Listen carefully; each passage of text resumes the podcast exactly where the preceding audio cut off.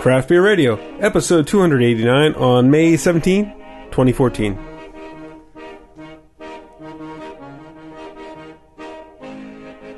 Oh, my little thirsty one. Thirsty one. Welcome to an episode of Craft, Craft Beer Beer Radio. Radio. That was uh, Weird Al playing My Bologna. We like the uh, the accordion riff, so we decided to play on. Tonight we are doing an IPA show. A show that we said we would never do, but we have a rash of IPAs. Yes. And we need to get them, they're better fresh. We So to- we want to get them done quick. So what we decided to do is to add a malty Weizenbock in the middle to cleanse our palate. a little That- intermezzo. Right. That will give us hopefully the what we're looking for in terms of being able to do an IPA wi- IPA show without blowing our palates out. All right, so I think we, let's start with the Westbrook here. All right. So this is Westbrook India Pale Ale from Westbrook Brewing Company. This is provided to us by the brewery. Yep, uh, Mount Pleasant, South Carolina. These people were listeners to the show when they were homebrewers. That's awesome. This is a 6.8% alcohol by volume IPA with 6 point, with 65 IBUs. They say a blend of pale Munich and Carapils malts. And a blend of four American hop varieties. They say best served at 45 to 50 degrees in a tulip or English style pint glass. We are drinking these in the IPA glasses from Spiegelau. Yes. These are the special IPA glasses. They say make IPAs amazing, even better than the regular tulip glasses. Uh, they're de- it's, it's better than a shaker pint. It is better than a Shaker Pint. So, in the one uh, Savor Salon that you may have listened to, uh, where they were doing Sam from Dogfish with the IPA glass and Eric Wallace from uh, Left Hand with the stout glass, they were doing lots and lots of comparisons against the straight straight sided Shaker Pint. That's an easy fight. Yeah. We agree wholeheartedly. That's what we drink water out of on the show. To give you an idea. any glass is better than the straight sided shaker pint.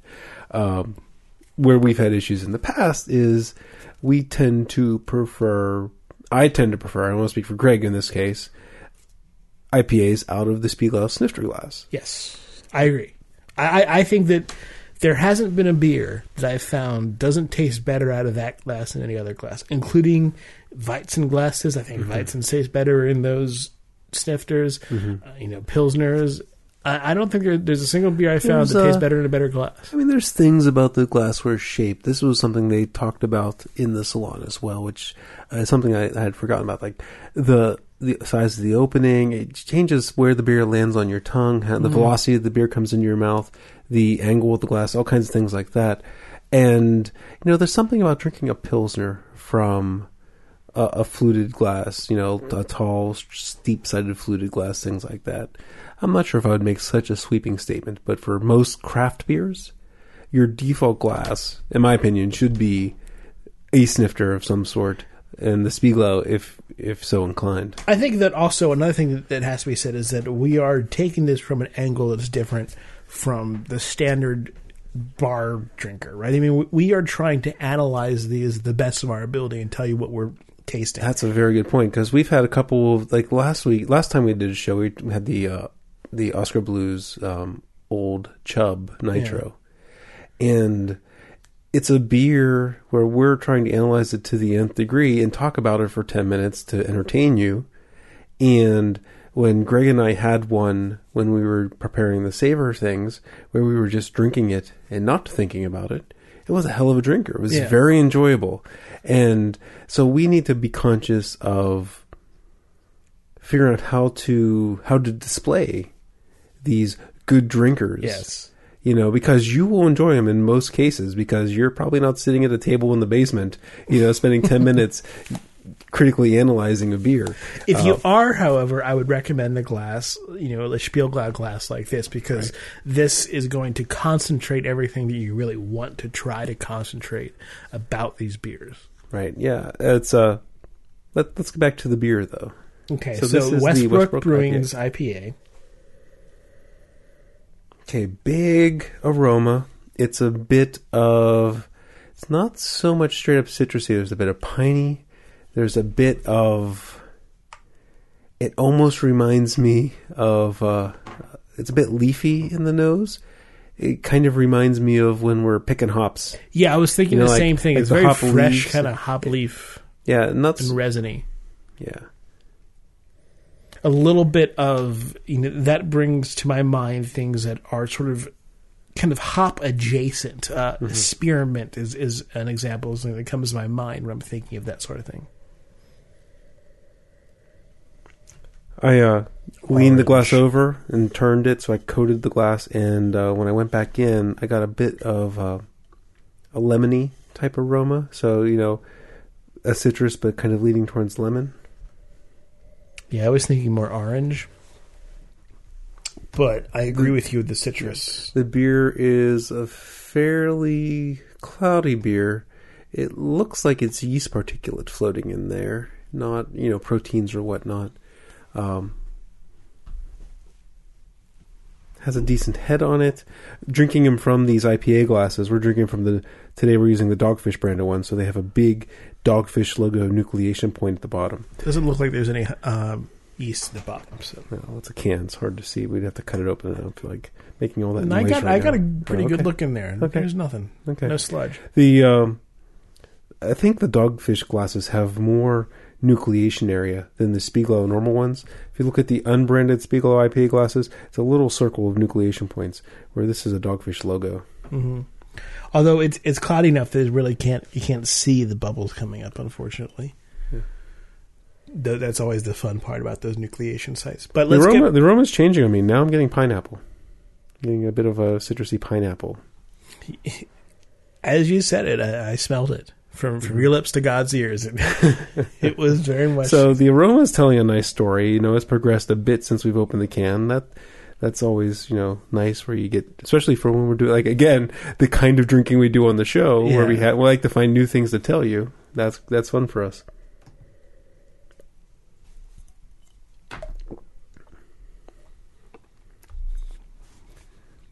It feels there's a certain feel you get when you have a wet hopped beer, and what I mean by a wet hopped beer, Tom Schmidlin hates that. Uh, a fresh hopped beer, where you hop the beer with undried, freshly picked hops.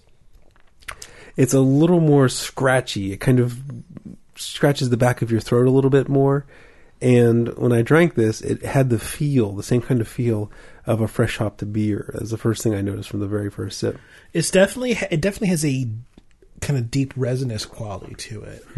It tastes pretty damn good. I'm really getting uh, a lot of interesting sugars, but there was something very strange. The very I I put it in my mouth, and the very first taste I got was weirdly bacon. It went away quickly, but I didn't get anything. I got that. something that was like bacon, and that's why I went, "What?" I, you know, Jeff made it something go, "What?" What and the then what? then it went away really quickly. But I don't know what that was. It may have been just a little bit of sort of umami kind of coming out. You know when the times around hop harvest season, right, where you pick those hops and you throw a couple hops in a beer in drinking it, how it gets a little more resinous, a little more scratchy. Mm-hmm. You know that that's exactly what I'm getting out of this beer. If I was someone handed this to me blindfolded, I would say, you know, there's a couple hop cones floating in it. Yeah, we haven't done this in a while, but I've talked about how I have sort of a visual brain, and, and, and I sometimes imagine things when I'm drinking. And what's coming to my mind when I'm drinking this is you know picking those hops, and that when you say scratchy, this is it's kind of similar to the I'm thinking about those the hop vine and particularly the, the, the leaf is very it's a scratchy leaf. It, yeah. It's not you know it's not just a waxy leaf. It has It's little a, tiny. It's a, it's a climbing plant, right? So it has burrs on it.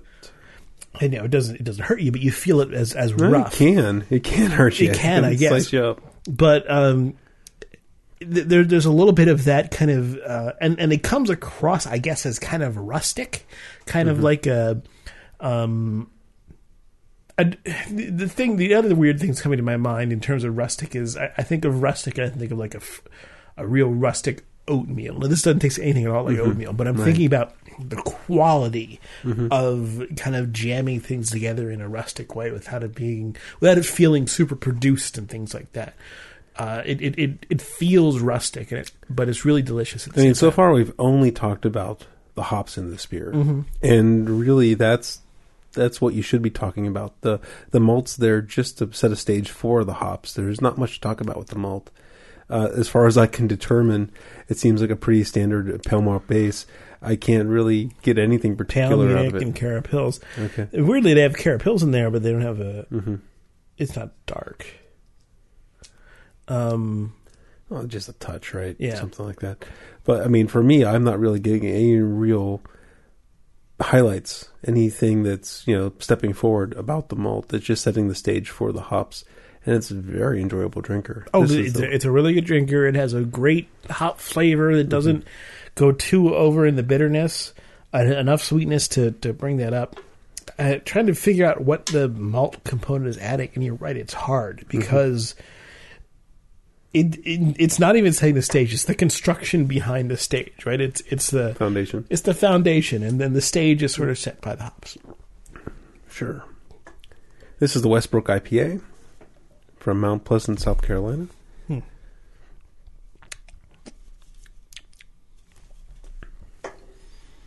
Yeah, I think this is nice and enjoyable. I, I like that it doesn't overpower me with hops. At the same time, it really delivers on giving you a pretty hot forward IPA, but not not particularly overbalanced. You know, I might be changing my opinion on this IPA glass a little bit. Like the bottom of the sample, you know, it comes from the bottom of the, you know the the little ribbed part there mm-hmm. down over the neck. It really wakes up that last couple sips of beer, right? Keeps makes it as good as the first couple. And That was, I think, one of the things that we had discussed that the agitation at the bottom may be advantageous. Now, the stout glass is essentially a lot like the IPA glass, so it doesn't have the agitation at the bottom, right? It's it's smooth. well, it still has the shelf though, so it's going to have this acceleration Right. thing, right? Uh, it just doesn't have the ribs. The uh, ribbed for your pleasure. that's what Sam said in the salon. Oh, really? he did. I didn't even listen. Yeah. Um, it was funny, you know, when we first saw the IPA glass, we're like, oh, goofy glass, you know, is that the, you know, did they have to pick something? Well, we've so- seen a lot of different Well, glasses, But the, right? my, you know, skeptical me was how much of this design is function, how much of it is marketing. Because if the best beer glass you could come up with looks just like another beer glass, then it's kind of a wasted effort, right? well, on both Mar- for marketing wise, right? Yes. Um, but you know, the story ta- Sam tells, and it sounds pretty honest, right? Is like they had a bunch of different shaped snifters and things like that, and then this one goofy glass that looked kind of like the IPA glass that they blew just as an or that. Uh, Spiegel blew as just an outline, outlier, and I guess both Dogfish and Sierra are like, I hope that's not the glass that wins. That, that thing looks like a you know a sex toy of some sort, you know. And uh, it turns out they drink from him like, oh my god, you know, it's that weirdo glass that won. They went through a couple other revisions and whatnot after that. And then you know some people make comments that the stout glass is a ripoff of the IPA glass. I mean, it has some characteristics, but this also has characteristics that the um, Sam Adams glass has. Mm-hmm. Right? It, it's probably just a good design.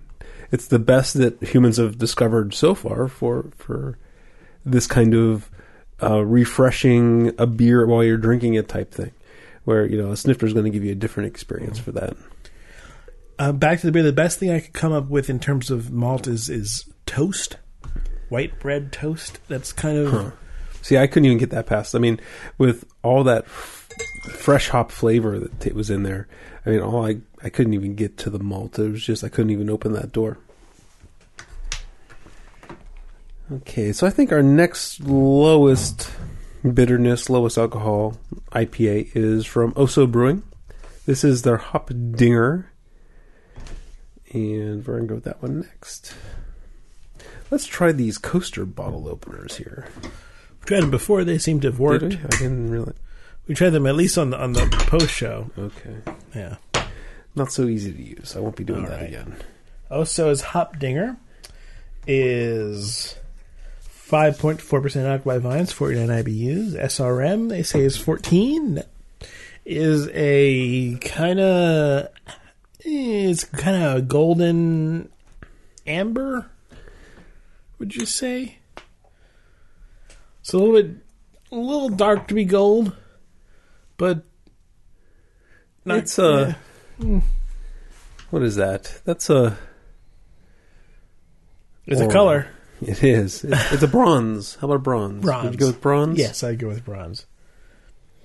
Now they say on their website, uh, obnoxious breeds of the most pungent hops are corralled by a strong malt backbone to make Hopdinger dangerously drinkable. So uh, they didn't have any any other thing on their site, so that's why I read the marketing speak. Okay. All right. So, poured it. Didn't smell too much, so I did the whole tilt the glass, coat the sides, and after I did that, I'm doing it again here to see if I smell the same thing. It's it's it smells like a pretty aggressive hop. It's it's kind of a resinous, piney type Yes. aroma. I wouldn't go catty on the aroma, There's a little green in the. a little If you take, if you hold it to the light, it looks a little green. Huh. Not sure. I'm. Oh, maybe.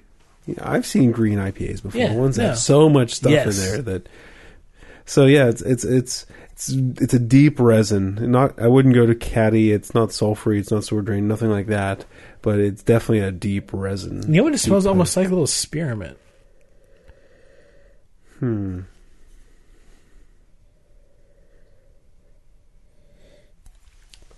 And then after it settles down a little bit, I'm getting a little more sweetness. I'm getting this um kind of I have to I have to get another sniff of it before I be able to describe it.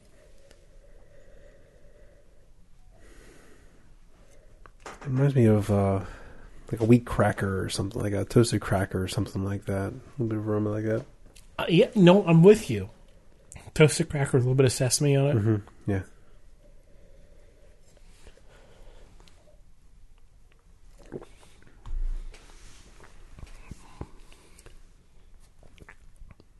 Okay. Hmm. Hmm. Um. Need to taste another another sip of Mhm. that. So it's um it's pretty well balanced in the flavor. It it's not nearly as hoppy as Mm. as the first beer. The uh, reminds me, you know, for an immediate first impression benchmark, I'll, I'll stick a benchmark near Sierra Nevada, Sierra Nevada Pale Ale, right? I'll stick it there, and then let's try to walk away from that one.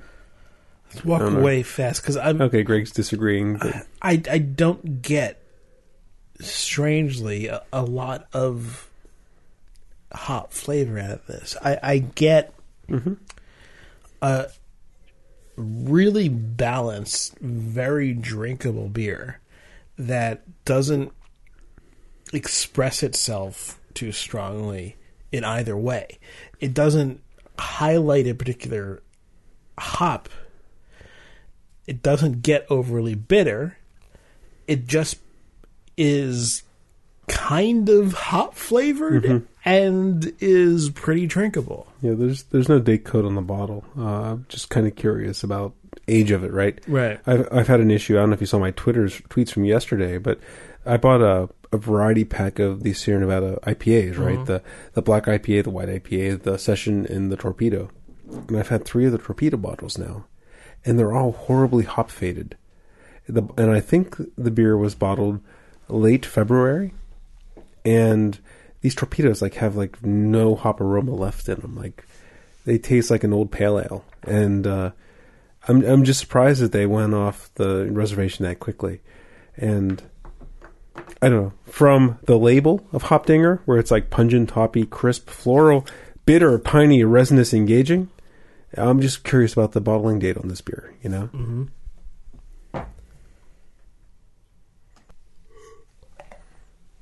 Hmm.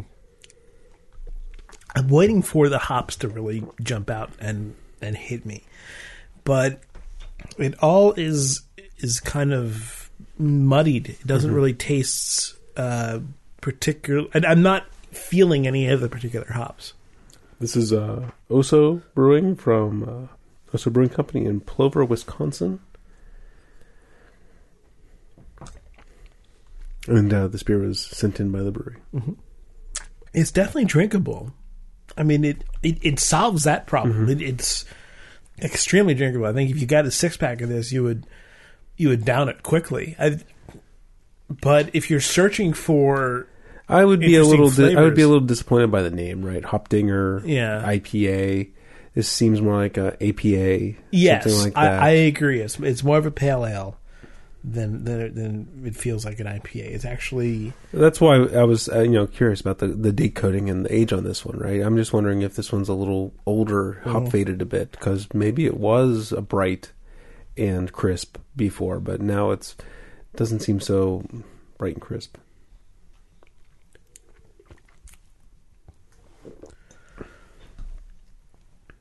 a little bit of a French bread kind of malt. Yeah, yeah, I think French bread carries through. You actually can taste the malt in this one. You know, it's not it's not all super duper hop show like the uh, the first one. All right, so should we go with one more hop beer, or should we go with our? I, I think after that beer, we can probably do one more hop beer, and then we can. Yeah. And who knows? Maybe we won't need the intermission beer. We'll see. We can go grab another hop beer from the. Maybe we can do an all IPA show and actually not have a wrecked palate. That would be amazing. The, although the, the time we did do a hop show and decided to stop doing it, we did seven beers. so You know. that gives you an idea. What's next? Uh, so let's see. We got um, we got an eight and a half double IPA, and we got a nine percent experimental IPA. I guess we'll do the eight and a half. All There right. So this is uh, Deschutes? No, No, we're doing this is the- Coronado. Sock knocker. So this is a new beer from Coronado. Uh, this was given to us by the brewery. Thank you, Coronado. This is an American uh, double IPA, eight point five percent alcohol by volume. Don't have much information on this because it's so new. There might be some stuff on the label that Jeff has a silkscreen in there that he can read. Actually, you know what? Let me pause and see if they sent me some marketing collateral. That's a great idea. And we're back. So, you did, did you find anything? no, I didn't get any material with the. Uh, on their bottle, they say Amarillo, Centennial, Columbus, and Simcoe hops. And that's kind of all they say, besides marketing speak. So, silkscreen, though. I like silkscreen bottles. They feel good. They feel. I wish I knew how to turn them into glasses like this. Yeah, Jeff has a stone. What's that stone?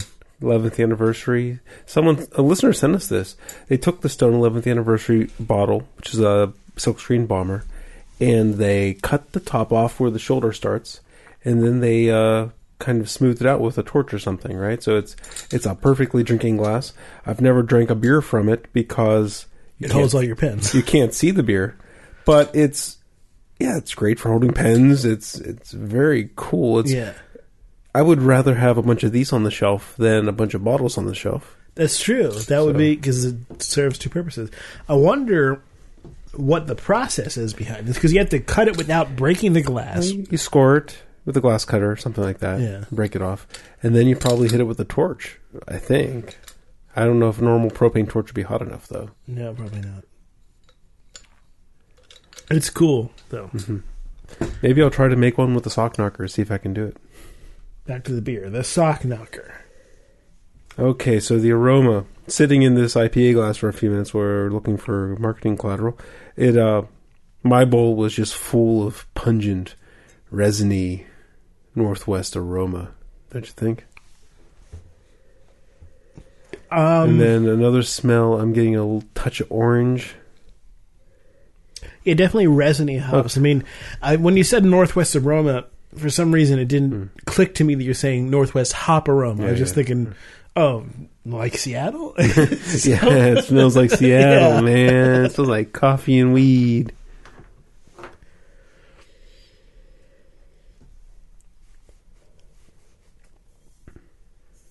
I'm gonna. So that was just kind of like what was sitting in the bowl. Now I'm gonna like slowly coat the sides Yeah. here, Let's get this side action going. And it pulls through. I'm getting more tropical when I do that. I'm getting a, a bit of pineapple. Really, is the is the main one. Nothing, you know, you know, another, you know, other adjectives we use frequently are, are mango and passion fruit. not really, apricots not really getting those this time. I'm getting pineapple again on this one. So it uh, almost seems like something you'd expect from Mosaic, but they don't have Mosaic in here. They say what Greg read it already, but I'm refreshing my memory. It's Amarillo, Centennial, Columbus, and Simcoe. I guess Simcoe could carry some of that flavor.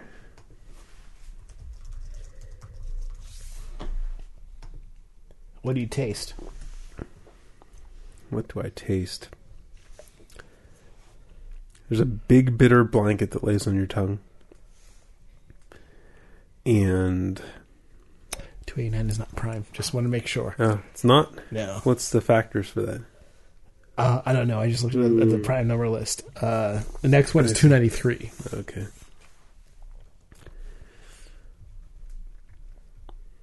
It's either going to be uh, three or probably just probably three, huh? I can I can search for those factors. Go ahead and talk about the description. and I will search for those Sure. factors. All right, so here I'm trying to get more. I mean, it's a big hoppy beer, and the first sip just like blew out my taste buds.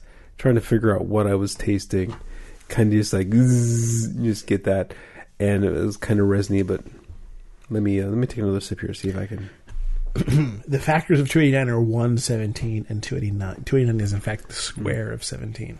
Oh, 17. Well, maybe there's a title for the show. We don't have anything better.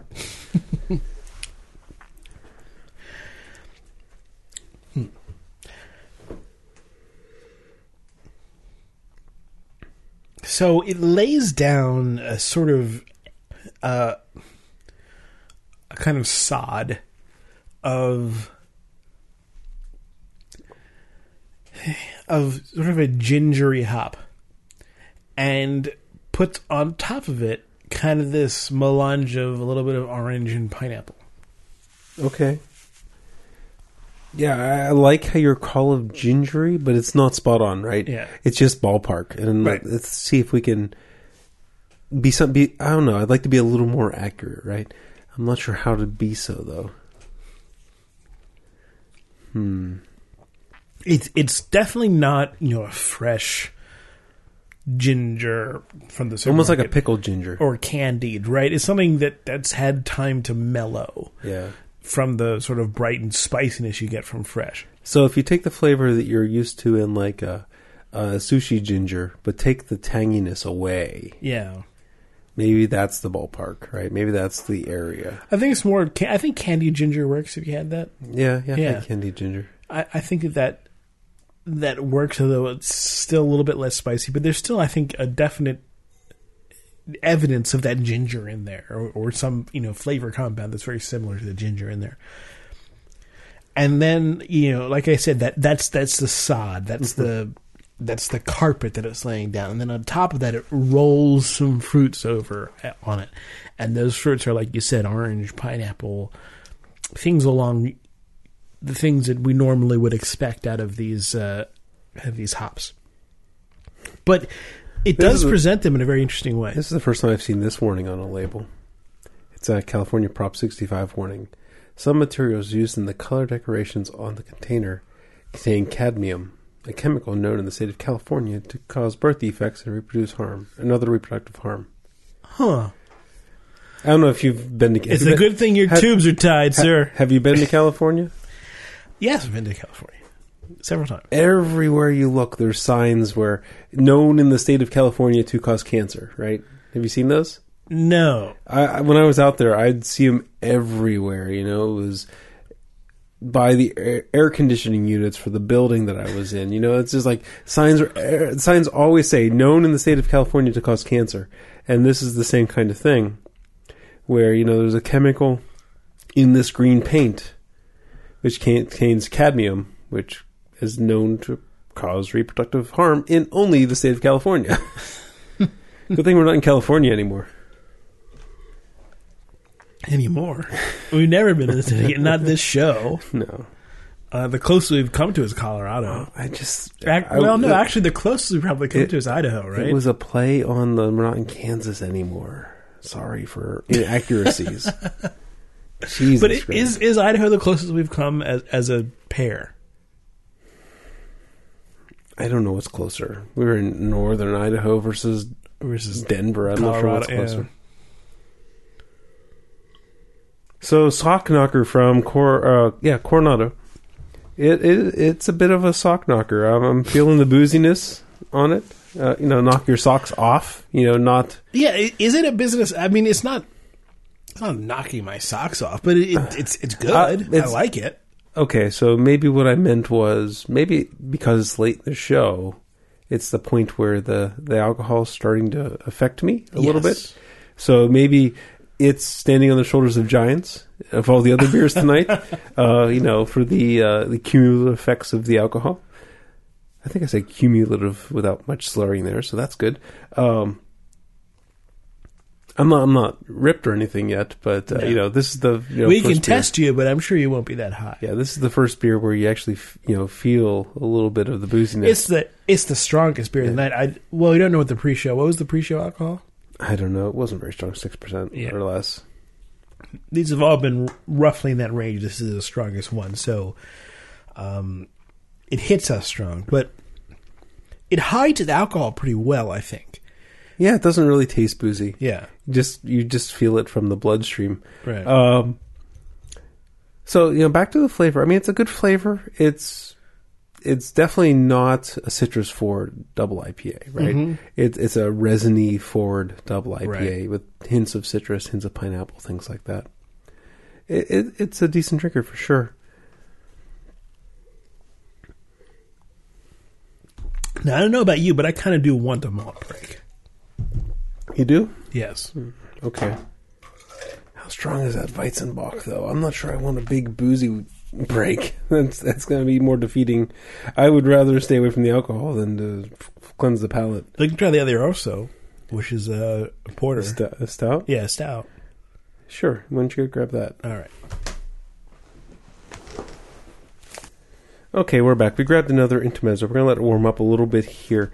Uh, one thing I've been meaning to talk about, we had these guys send us this um, Hangover prevention. hangover prevention. It, it, you know, it's a it's a herbs and spices natural cure Right. type thing. Homeopathy. This is Clark of. Klarkopf Klarkopf C or I'm sorry K L A R K O P F trademark at Twist Jesus Swiss Alpine Organics and it prevents hangovers. They sent us a they sample say pack. it prevents hangovers. They sent us a sample pack of these, and it's a powdered uh, thing that has dried There's honey. a star after prevents hangovers, and it says this statement has not been evaluated by the FDA.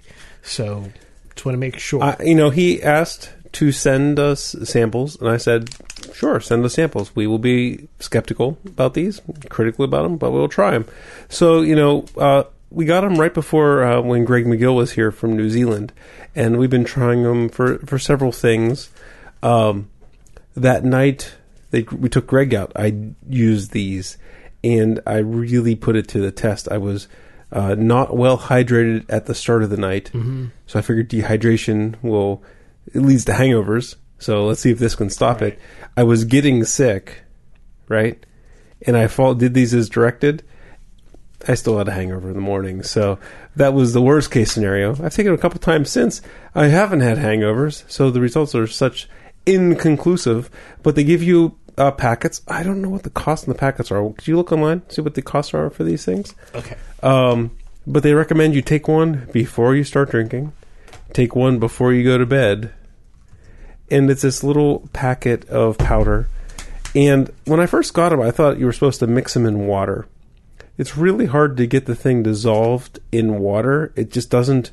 It's so dry. It doesn't want to um, sink into the water. Uh, it's not too bad if you actually rip open the packet and kind of eat the powder. Um, That's how I started. You you, you Yeah. stuck in water and it turned into a mess. It turned into a real mess. Greg ate the powder. I was worried about cinnamon challenge type stuff, right? Where you'd cough it up and inhale it in and kill Right. yourself, right?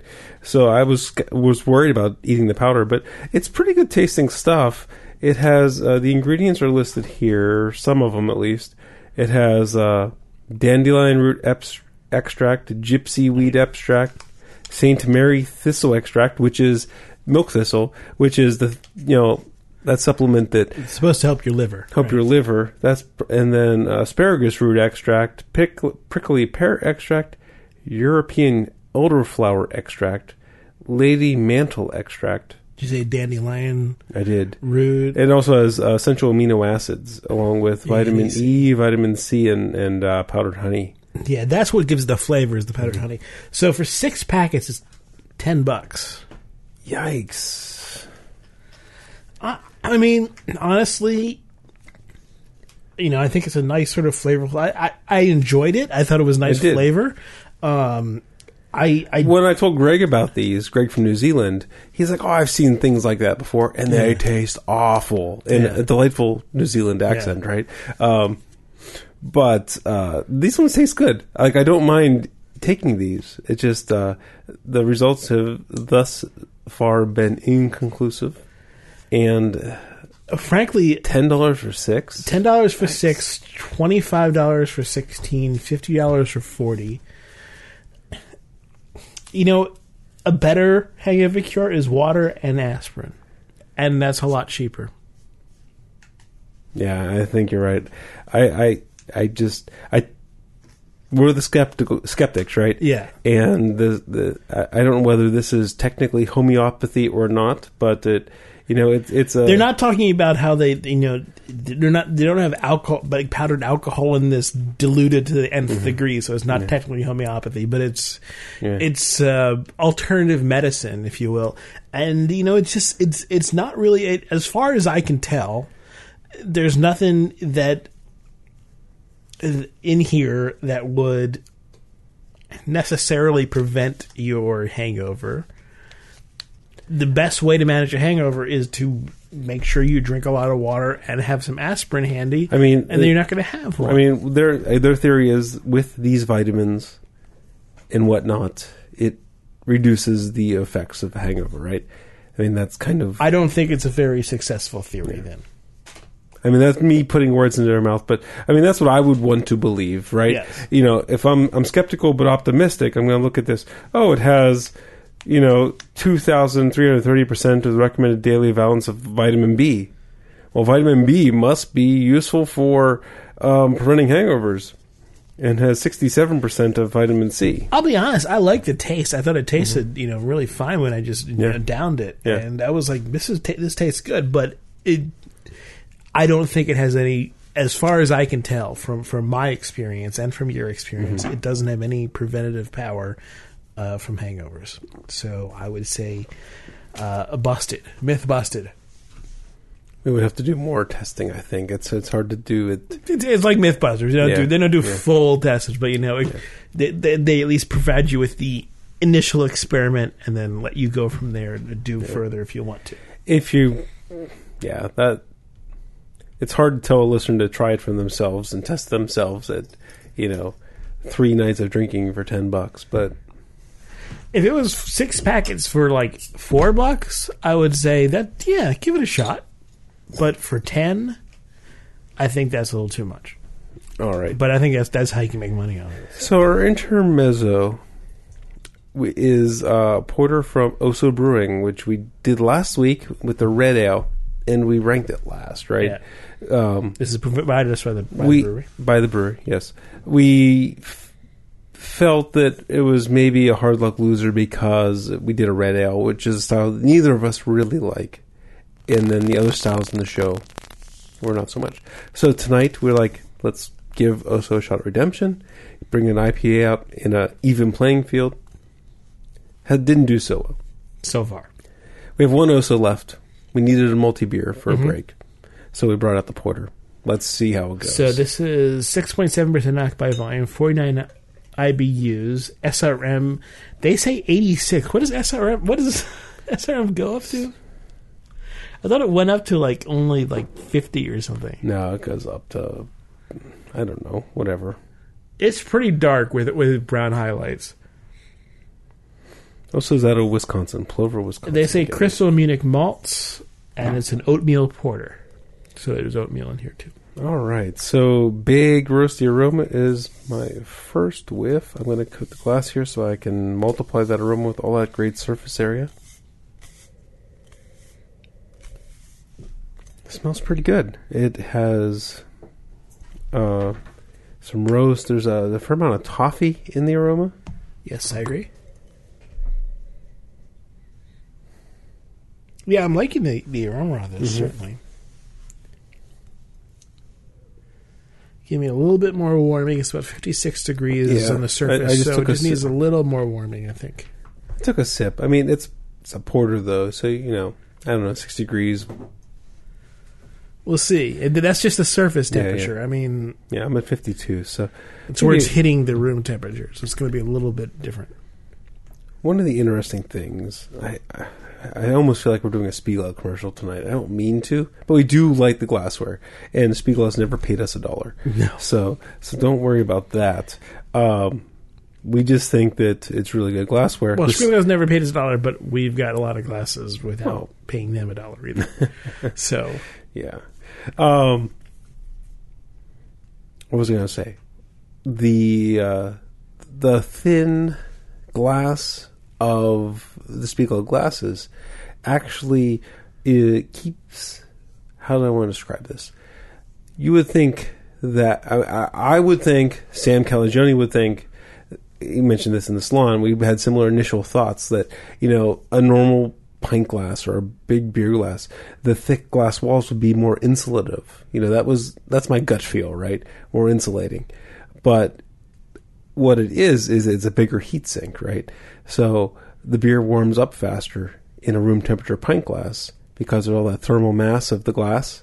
oh, okay. So the Spiegel okay, right. glasses actually keep the beer. Well, when you're not wrapping your hands around them, Right. the Spiegel glasses actually keep the beer colder longer, and they're using that as a benefit of of the Spiegel glasses. And I was like, well, hold on a second here. Beers coming out of a like the beers they're pouring in Savor are all sitting in ice, right? So they're gonna come out way too cold, mm-hmm. you know. And then Not the only that, it's a much them- more complex situation that because you have it surrounded by air, which means there's a constant convection with air. So there's that situation. the percent, yes, the the, glasses, the percent the, of effect is small compared to the thermal mass of the, the glass, thicker though. glasses will prevent more of If the you- heat sink, but you're still in constant contact with the air around the surface area Sure. in which is exposed to the air, But if you go back to the craft beer radio frozen glass experiment, which is on YouTube. yep, and the the documents are the research from craft. I started a new brand, Craft Beer Radio Research Labs, for that one, and we have yet to follow up with another research project. We have ideas though. We do. We just got to do them. Uh, anyway, the the thermal mass of uh, shaker pint, especially a frozen shaker pint, is huge, huge. So it does make sense. And the Spiegel glasses, the thin wall glasses, they do give you an option.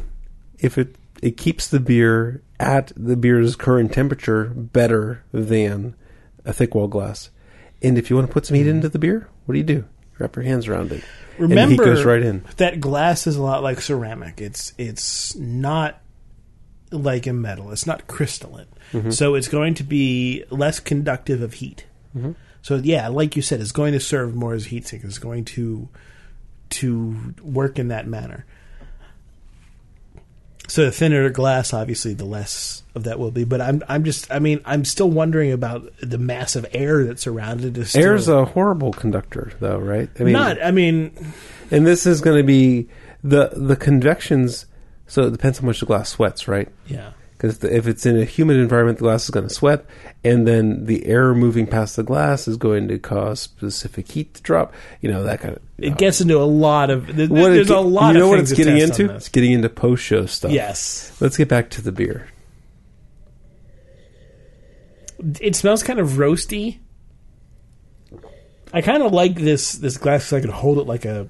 I don't know, like like, like a pistol or something. It's like a pistol grip on a beer glass. Yeah, Yeah, I can really just kind of hold it Down at the bottom. shove it up to my to my nose. It's, it's different than than the Spielglass glasses we normally have, which are we treat more gingerly and more delicately. Well, that's it. I mean, well, the thing about stem, I want to get away from the glass commercial. Damn it!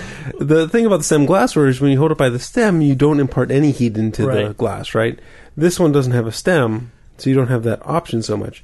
But you know, it's kind of grabbing it with a full fist down by the bottom. It's kind of like holding a beer mug. Mm-hmm. You know, it just feels more robust. It feels like, yeah, I'm drinking a beer, not you know, tasting pansy beer in a snifter. It definitely has a, a qualitative effect on the way I'm enjoying holding the beer. Now, whether that, does that transfer through, I'm betting it does because I think we of the found through the show that everything does. You know, all of your experience does.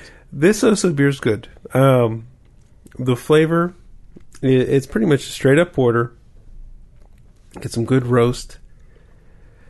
The the hops, they I don't know what's in here. I would guess it's kind of an English hop, like an EKG or something like that. It feels a little bit earthy. The bit I'm getting, um, it's not a super hoppy porter though. It's definitely the best O'so beer that we've had.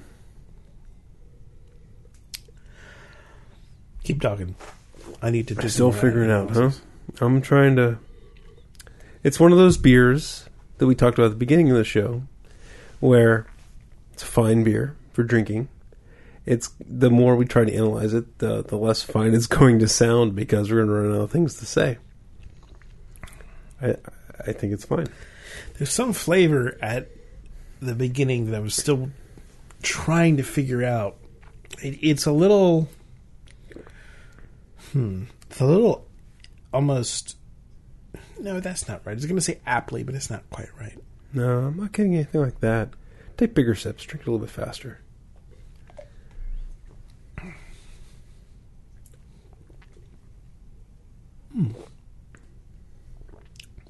What is that? I don't know because I'm not sure. I don't. I don't feel anything that's No, there's an interesting flavor at the start of this, which I kind of I'm, I'm kind of digging. Uh, it's it's got this this fruit punch, and not fruit punch, but it's got a punch of this fruity flavor at the start that I actually I kind of like. It, maybe it a- pear. It, it's something along those lines. if I if I'm tasting what I'm tasting here and trying to find fruit, excuse me, I'm getting a, a blend of strawberries and cherries.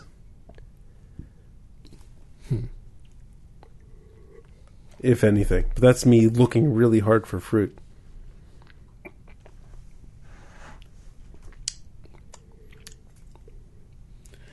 It's got roasty parts there. It doesn't feel. It doesn't. Well, maybe if I really search for it, it doesn't really have that sliminess that I associate with oatmeal.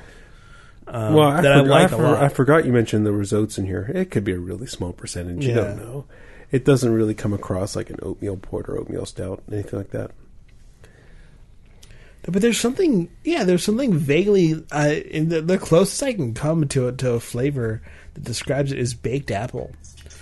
Um, you know, not, you know, not like a. what are you doing back there? Everyone's gonna be wondering. I don't have the dump bucket here today, so I poured the rinse water into the the can from the Westbrook. I didn't feel like drinking the rinse water this time. I'm sorry.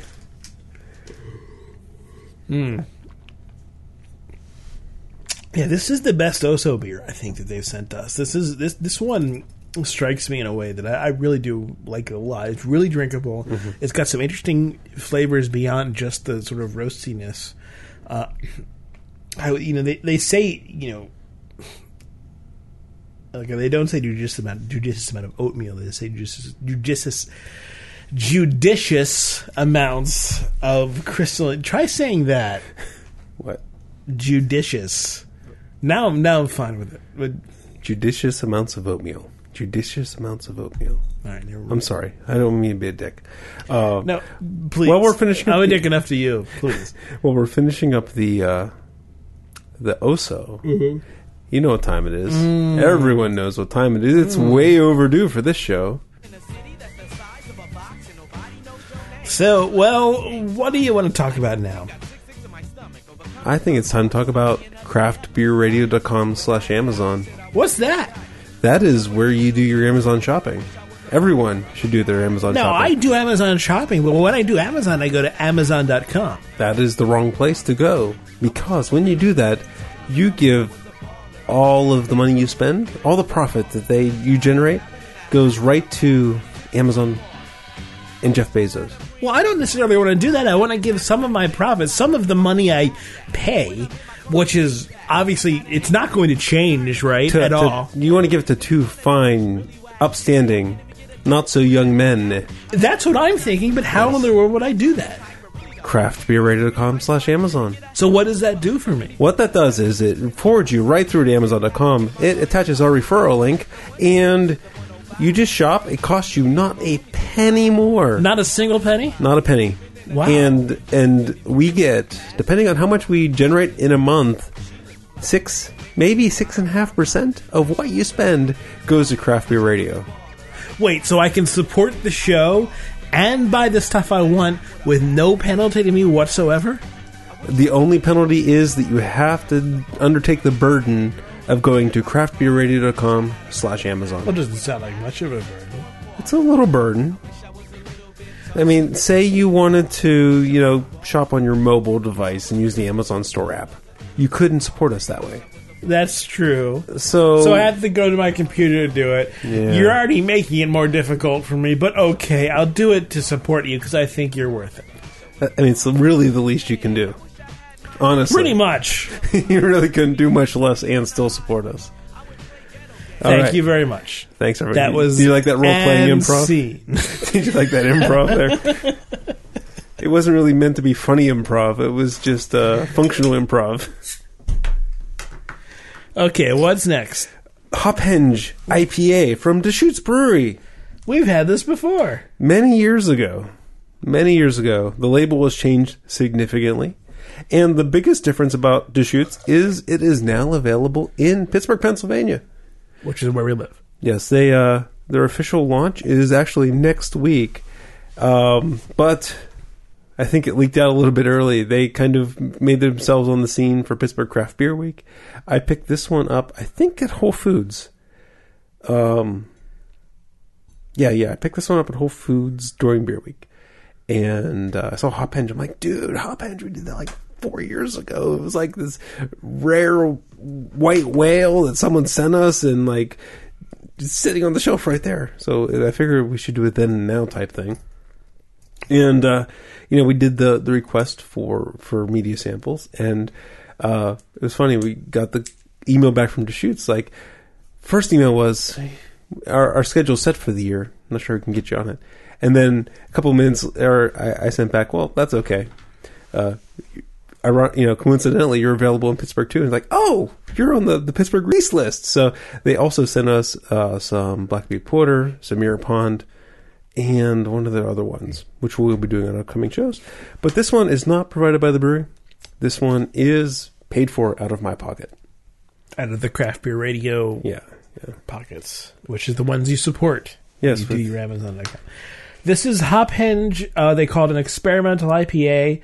Hophenge is their they. This is their quasi marketing speak.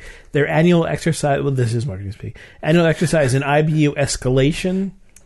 Uh, an outrageous amount of Centennial and Cascade hops are added to each barrel, uh, with a heavy dry hop presence as well. I'm outraged. That I use marketing speak. No, I'm just outraged that they use so much hops. Uh, outrageous it is. Um, crystal pale language changes. What are you gonna do about it? show? Crystal pale and Carastan malts. Craston? No idea. So they say they malted. So this is the malts, though. They, they say crystal pale and Carastan malts, but then they have a description of their malts and their hops, and it's different. Malt pale and Munich. what happened to the crystal and the Carastan? Hop, Cascade, Centennial, Millennium, Chinook, and one experimental variety. So there you go. 8.8% alcohol by volumes, 99 IBUs, 504 calories in a 22 ounce serving. Please enjoy. Baird's Carastan malt is a British crystal malt with caramel slash toffee flavor and hints of toasted bread. The color is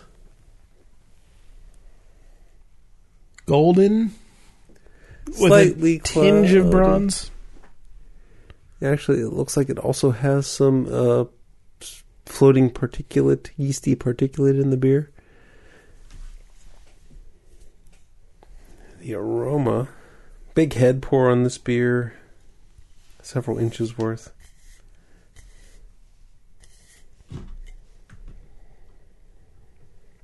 It's an interesting aroma. There's there's hop flavors you expect, and, and then there's things Mhm. that don't make so much sense. And it might be the experimental nature of such a experimental IPA. It smells like the biney, the bine of the hop, as opposed to the hop itself. See, I, I'm getting a bunch. I'm getting like this really. It's almost like looking at a mirage, right? And it's just like shimmering and wavering in front of you. I'm getting a whole bunch of different things. I'm getting some standard aromas, and those would be like. Hmm. Hold on, that sniff was not not effective. Suddenly, well, that's a mirage. It changes. It's a shimmer. I mean, you get some, you know, uh, Cascade, Chinook type aromas, but then you're getting, you know, hints of, oh, passion fruit. Dare I say, like agave or something like that. Dare you say it? Dare I say it? I've never used that one before, but I'm feeling it. I'm feeling it tonight. I'm feeling agave. I'm I'm really not sure of what I'm smelling, but it smells slightly artificial. I'm smelling something that's kind of, kind of minty, and I can Right? Yeah. like that leads towards saccharin, which leads towards artificial, right? But Mhm. I see. I thought it was, I was going more of a a wintergreen or something like that. I was going more natural than artificial.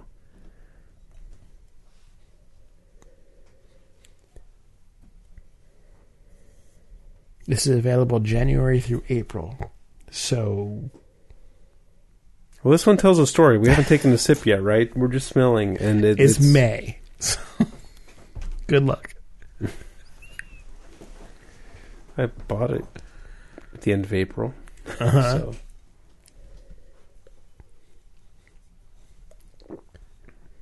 So. Ooh, take a sip of this thing. There's a the malt really. What are you giggling about? Just a, a, a, a thought I had that I'll, I'll st- stay for the post show. Uh, you you better Yeah. giggling like a schoolgirl over there. Can't even write it. He's giggling so much.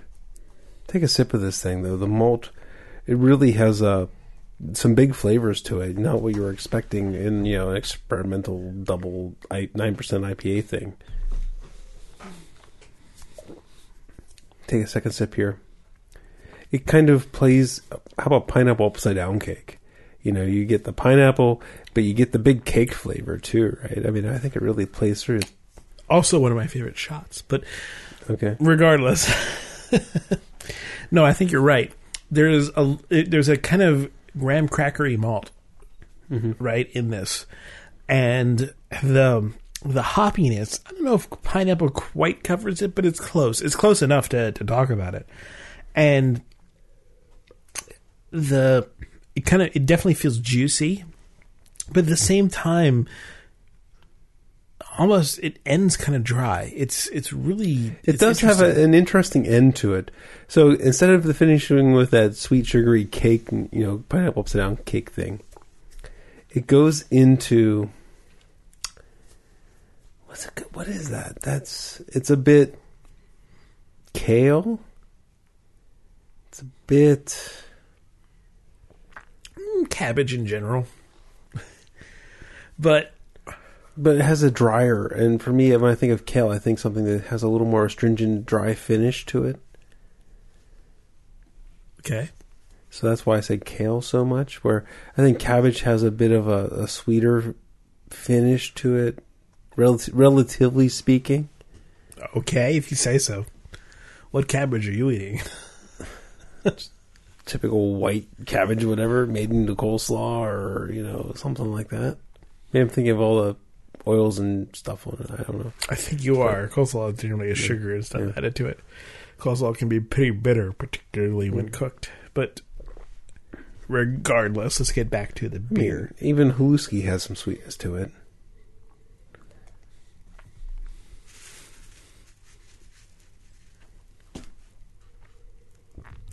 Question for you: Okay. What's your favorite kind of cabbage?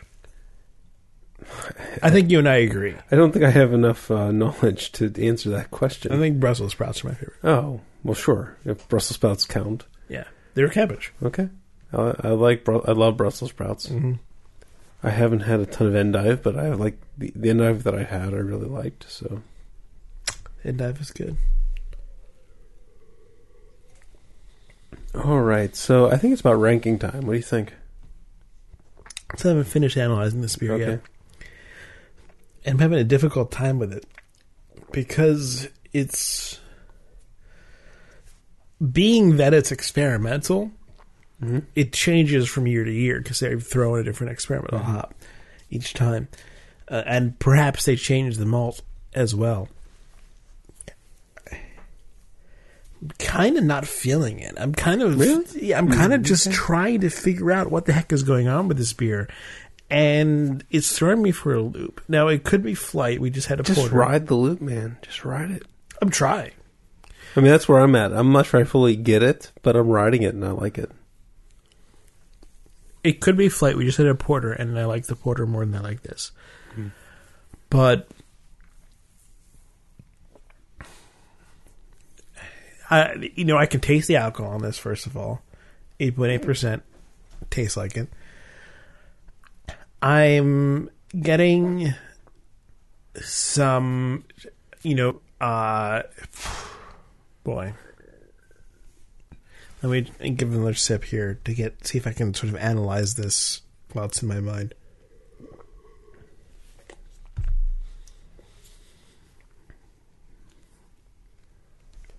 Hmm. I don't want to repeat myself, but I'm getting some kind of pear esters here, and a little bit of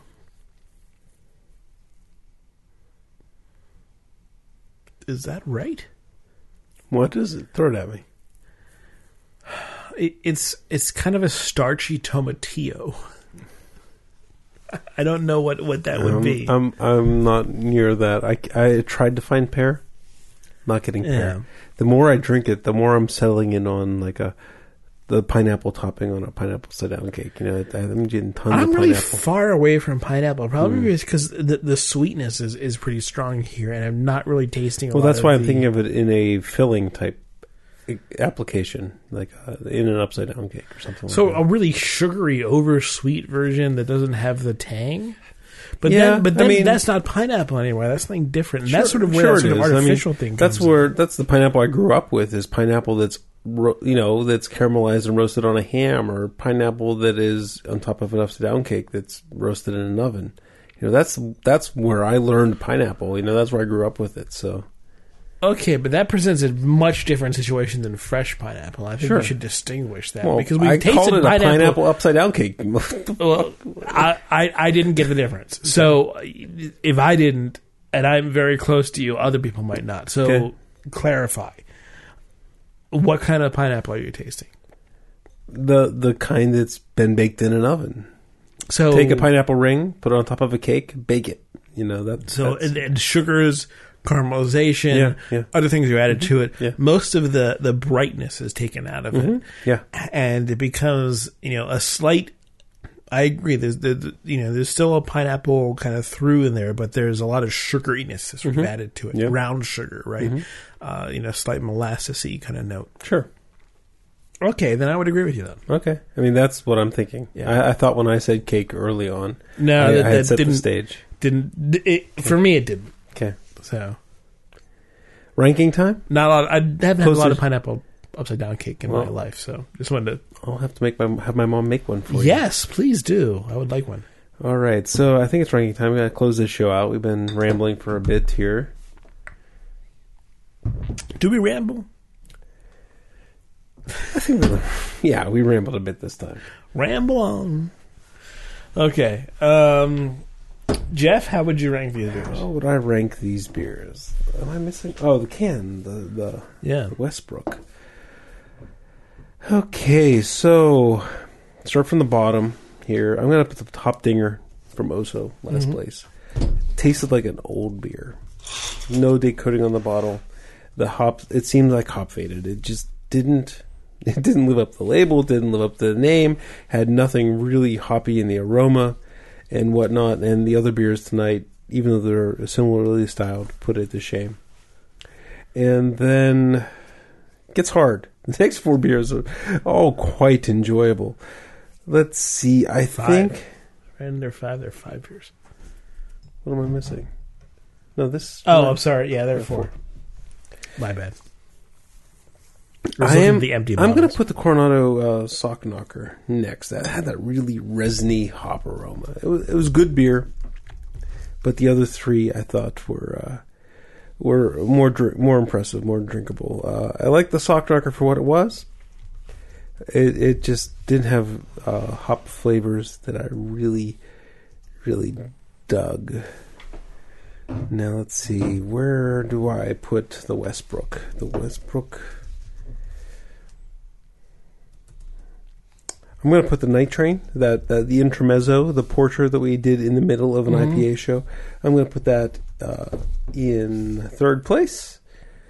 Enjoyed it. It was the best beer that O'so had sent us. Mhm. I'm glad to have a, a beer that we enjoyed from O'so.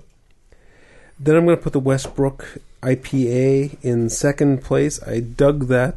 Had a really neat, fresh hopped type feel to it, where it gave you that lupulin scratchiness in your throat, and uh, it just tasted like hop tea. Um, and then we also talked about how the malt really had no real, other than just a foundation. There was nothing to speak of in the malt, right? It was just all hops all the time, Mhm. you know. And uh, but it was enjoyable for sure. Uh, absolutely, the hop henge. Greg sounded kind of cold at that, you know, towards the end there. I really dug it. I thought it had some really neat story going on in there. Had uh, pineapple upside down cake, and and really that's a lot of different flavors going on in there. Bring out one beer, and I'm going to give that the number one spot tonight. And I expect that Greg is not going to put it anywhere near there. No, it's not going number one. I don't have. I mean, you know, we talk. I don't. We, we don't talk about it a lot, but we, if, if something reminds you of something from your childhood, you're you're going to rate it high. Uh, Hop Henge doesn't remind me of anything from my childhood. It reminds Jeff of something from his childhood. It's going to rate high. It's comfort food, right? I mean, that that's what Yeah, that's what the whole thing comes to. My number five is I agree with Jeff Hopdinger. Uh, I don't think it works compared to the other beers. I think it, it's a fine drinker, but it really doesn't, you know, doesn't display itself in any interesting way. So it's number five. Uh, number four is going to be the Hop Henge. I am kind of confused by it. Uh, it's it's got it's got interesting dynamics going on for it, but that's about it. I you know appreciated the other beers more. My number three is going to be the sock knocker. It didn't knock my socks off, but I did like it. It uh, it has cadmium, so watch out for you guys in No, California. the label. The label has cadmium. Still, watch out. Uh, and number two is gonna be Night Train. I, I kind of, I, I really dug it. I, I thought that the the stuff that was coming through and that porter, and I really appreciate having a little malty break in in the hop show. And I know I, I would recommend that if you're ever doing an IPA flight, put a malty beer in there. It's I, I I think it's going to rank high in your rankings because it's, just- it, it's a nice flavor break. But my number one beer is going to be the Westbrook. I really enjoyed the Westbrook a lot. It tastes like a fresh hop beer. It tastes like you know like like we were picking hops. That was a it's a really it, it brings back memories and and like Do you think that's a comfort thing as well? in a way in a way I it think it it takes you to a place where you're having a great time. Yes. Yeah, sure, absolutely. I mean, this is all you know. Taste and and smell and memory are all interrelated, and we're all weird conscious beings with weird things going on in our heads. I don't know, but that to me was my number one beer. And that, that was the beer that I was like, I, I want to have more of that. So, although I wanted, I kind of wanted to have more of almost all these beers. So, take that as you will. We just did an IPA show, Jeff. We did. Thank you, everybody, for listening to Craft. Beer Radio, episode 289.